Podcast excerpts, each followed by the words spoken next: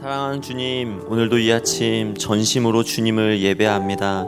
온 마음 다해 주님 사랑하며 주님 앞에 나아가오니 목마른 저의 영혼을 성령의 생수로 가득 채워 주시옵소서 감사드리며 예수님의 이름으로 기도합니다. 아멘. 좋은 아침입니다. 오늘 우리에게 주신 하나님의 말씀은 요한복음 4장 10절에서 19절의 말씀입니다. 영원히 목마르지 아니할 생수라는 제목으로 우리에게 주신 하나님의 말씀 요한복음 4장 10절부터 19절까지의 말씀을 저와 함께 한 절씩 교독하시겠습니다. 예수께서 대답하여 이르시되 내가 만일 하나님의 선물과 또 내게 물 좀 달라 하는 이가 누구인 줄 알았더라면 내가 그에게 구하였을 것이요 그가 생수를 내게 주었으리라. 여자가 이르되 주여 물기를 그릇도 없고 이 우물은 깊은데 어디서 당신이 그 생수를 얻겠사옵니까? 우리 조상 야곱이 이 우물을 우리에게 주셨고 또 여기서 자기와 자기 아들들과 짐승이 다 마셨는데 당신이 야곱보다 더 크니까 예수께서 대답하여 이르시되 이 물을 마시는 자마다 다시 목마르려니와 내가 주는 물을 마시는 자는 영원히 목마르지 아니하리니 내가 주는 물은 그 속에서 영생하도록 솟아나는 샘물이 되리라. 여자가 이르되 주여 그런 물을 내게 주사 목마르지도 않고 또 여기 물 기르러 오지도 않게 하옵소서 이르시되 가서 네 남편을 불러오라. 여자가 대답하여 이르되 나는 남편이 없나이다. 예수께서 이르시되 네가 남편이 없다 하는 말이 옳도다.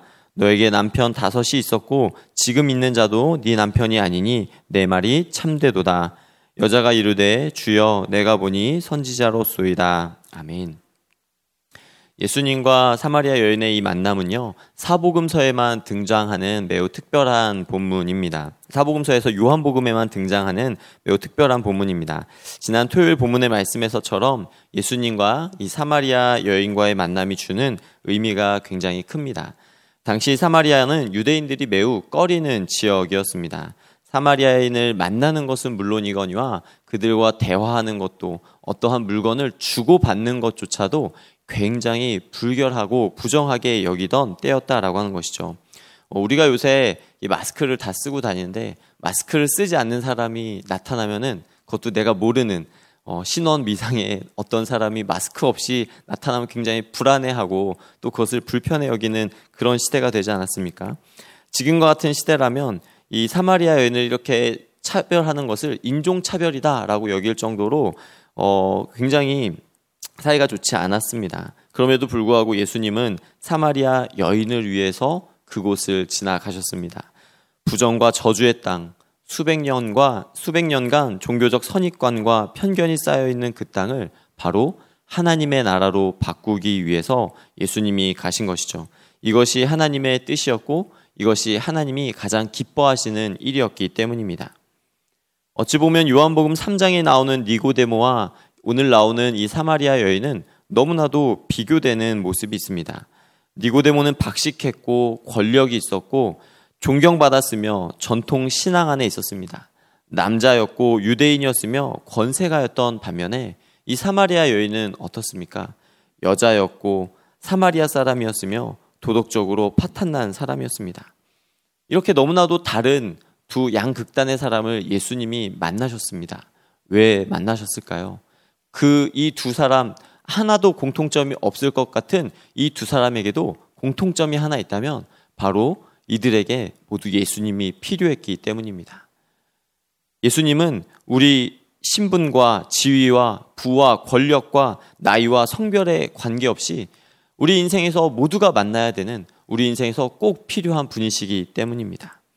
그 예수 그리스도께서 어떠한 말씀을 하셨는지 이 물에 관한 대화를 지난 토요일 본문에 이어서 계속해서 말씀하고 계신데 그것이 우리에게 주는 메시지가 무엇인지 함께 살펴보기를 원합니다. 우리 10절에서 12절의 말씀을 다시 한번 읽겠습니다. 예수께서 대답하여 이르시되 내가 만일 하나님의 선물과 또 내게 물 좀 달라 하는 이가 누구인 줄 알았더라면 내가 그에게 구하였을 것이요 그가 생수를 내게 주었으리라 여자가 이르되 주여 물기를 그릇도 없고 이 우물은 깊은데 어디서 당신이 그 생수를 얻겠사옵나이까 우리 조상 야곱이 이 우물을 우리에게 주셨고 또 여기서 자기와 자기 아들들과 짐승이 다 마셨는데 당신이 야곱보다 더 크니까 예수님과 사마리아 여인이 나누는 이 어, 대화 가운데요. 중요한 주제가 두 가지 나오는데 그 중에 하나가 오늘 나오는 생수에 관한 주제이고 또 다른 하나가 이제 내일 본문에 나올 예배에 관한 주제입니다. 예수님은 사마리아 여인을 만나 우물가에서 물을 소재로 대화를 시작하십니다. 여러분, 물이 무엇입니까? 물은 우리 삶에서, 우리의 생명에서 없어서는 안될 굉장히 중요한 물질이 바로 물입니다. 물은 우리의 생명과 직결된다라고 하는 것이죠. 물이 없이 살 수 없는 살 수 있는 사람은 하나도 없을 것입니다. 개인이 잘 살기 위해서 또 나라가 잘 살기 위해서는 이 물을 잘 관리해야 합니다. 그래서 물을 관리하는 관수 사업도 나라의 국가 경영에 굉장히 큰 역할을 한다라고 하는 것이죠. 우리가 인생을 살아갈 때 물이 없이 살아갈 수 없기에 이 사마리아 여인에게도 마찬가지로 물이 없는 인생은 살아갈 수 없기에 사람들을 만나는 것이 껄끄러운 이 여인도 햇빛이 가장 뜨거운 그 시간 사람들의 이목을 피하기 좋은 때를 골라 혼자 물을 깃기 위해 우물가에 나왔다라고 하는 것입니다. 그런데 그 동네에서 처음 보는 낯선 남자가 자기에게 말을 걸어오기 시작합니다. 말을 걸어오는 것도 이상하고 또 어떤 부탁을 사마리아 여인인 자기에게 부탁을 하는 것도 이상한데 근데 이 남자의 태도도 좀 이상합니다. 마치 자기가 난 너에 대해서 모든 걸 알고 있어. 이런 식의 뉘앙스로 말을 시작하죠.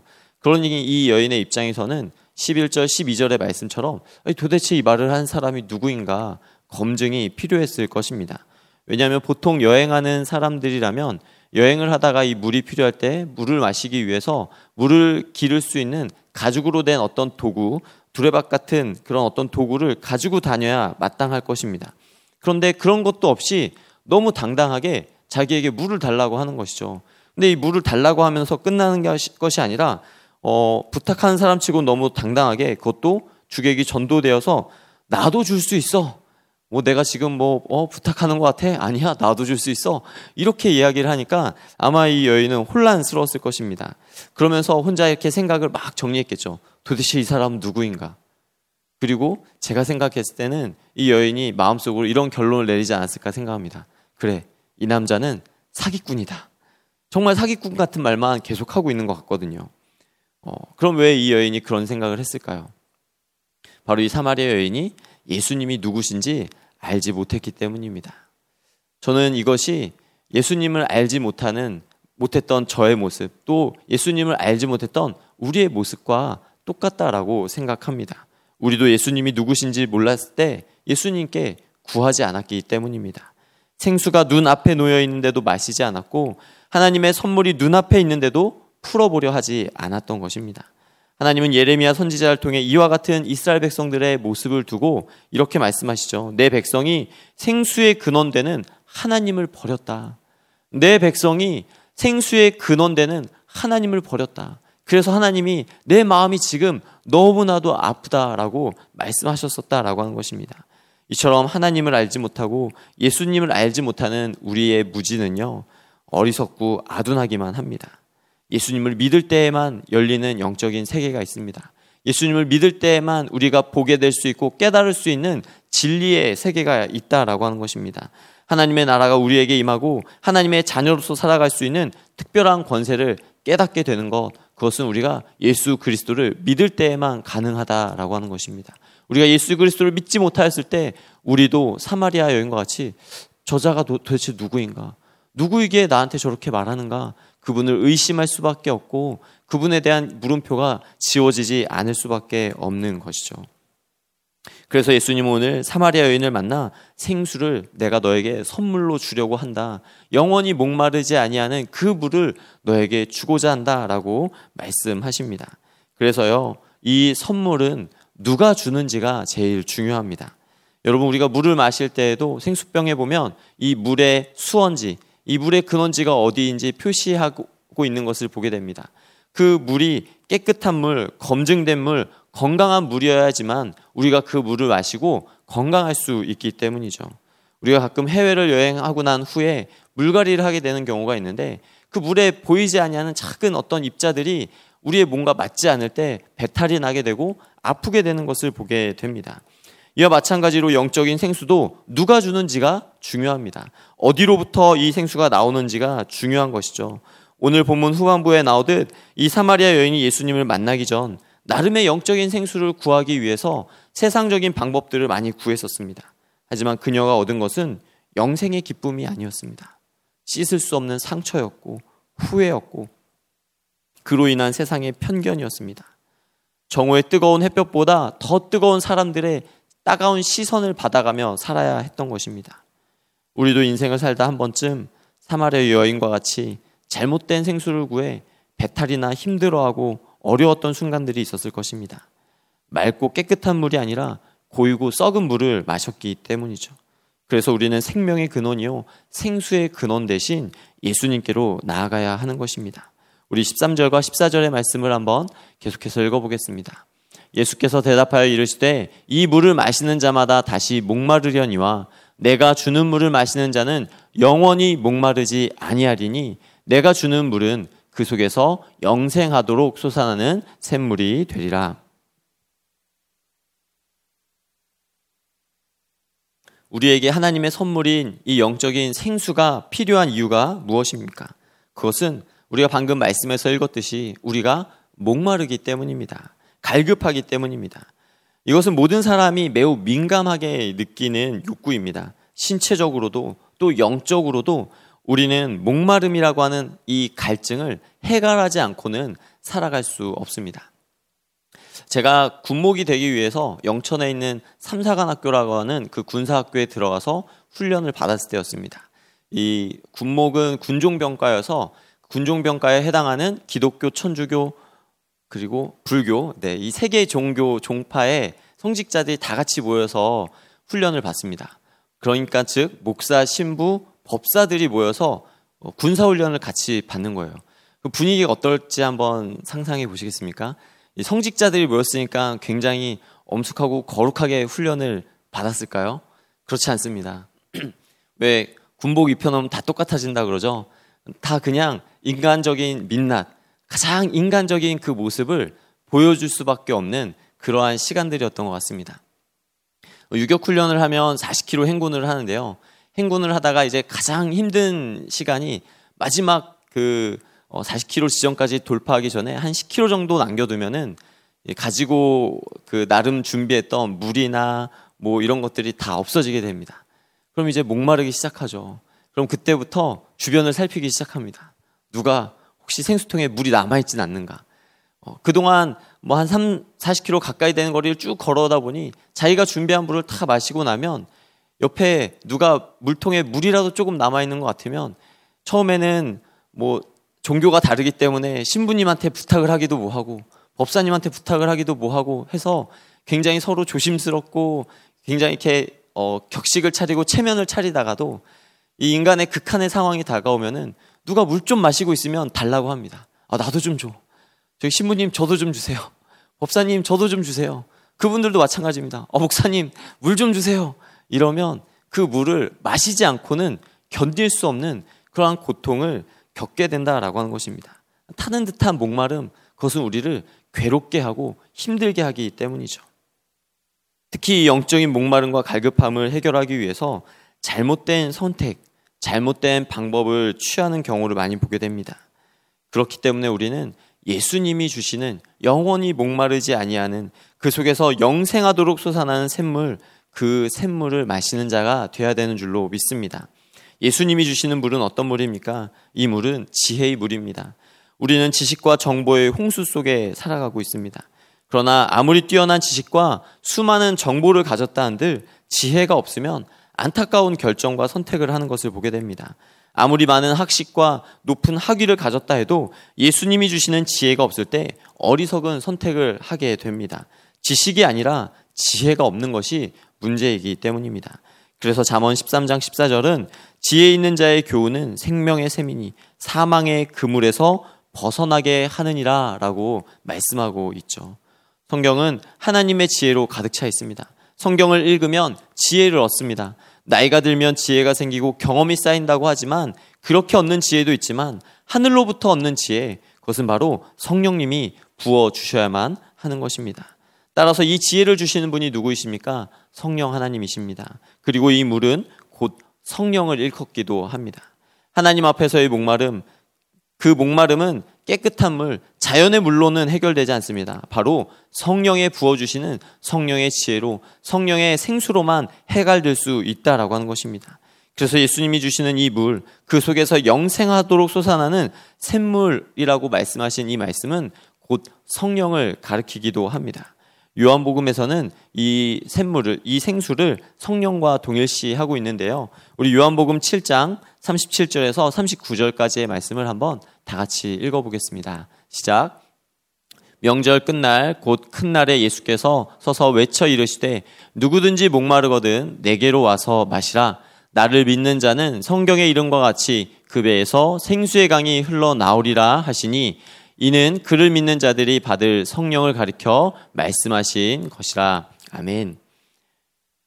우리를 살리는 영인 바로 성령, 그분을 생수에 빗대어 표현하므로 우리가 날마다 성령의 은혜와 능력 안에서 새로워지고 성령 안에서 영생의 비밀을 깨달아 영혼의 갈증을 해갈해 갈 수 있다라고 말씀하고 있는 것입니다. 우리가 매일 물을 마시면서 그 물 없이 살 수 없는 존재가 되듯이 우리도 매일같이 성령님을 우리의 마음 가운데 초청해야 되며 매일같이 성령의 도우심과 성령의 충만케 하심과 성령의 능력 주심을 붙잡고 살아가야 한다라고 말씀하신 것입니다.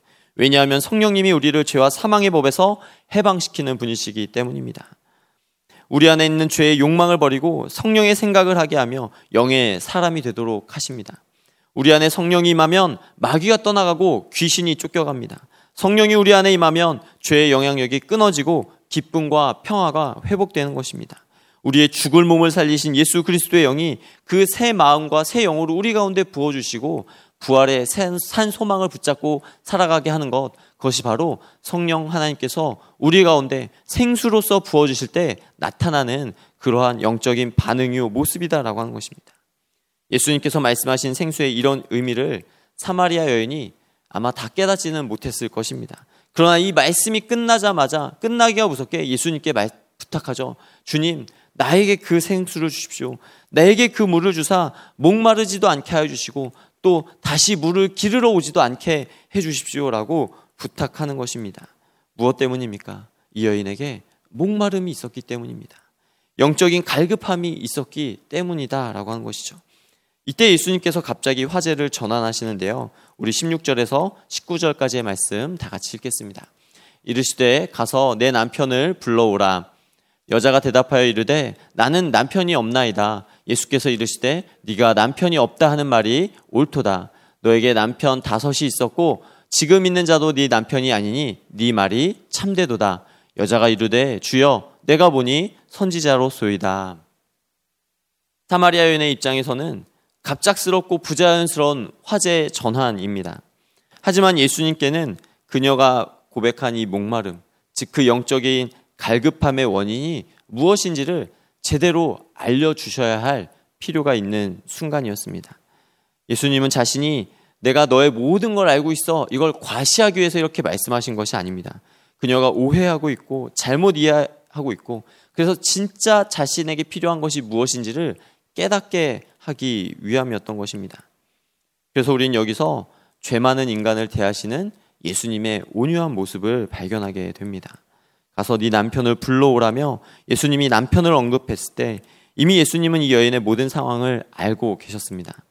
사마리아 여인이 도덕적으로 망가지고 포기해버린 그 삶의 영역이 무엇인지 알고 계셨다라고 하는 것입니다. 보통 우리가 자주 짓게 되는 죄의 모습들이 그런 것 같습니다. 내가 쉽게 넘어지는 것, 그래서 많은 죄책과 상처가 드러나고 쌓여 있는 것이 우리 각자가 안고 있는 죄의 문제이지 않습니까? 그래서 어떻게 보면 가장 민감하고 건드리지 않았으면 하는 그런 부분입니다. 그런데 예수님이 바로 그런 부분, 그런 죄의 부분들을 건드리셨죠. 죄가 있는 모습으로 하나님의 선물을 받을 수 없기 때문입니다.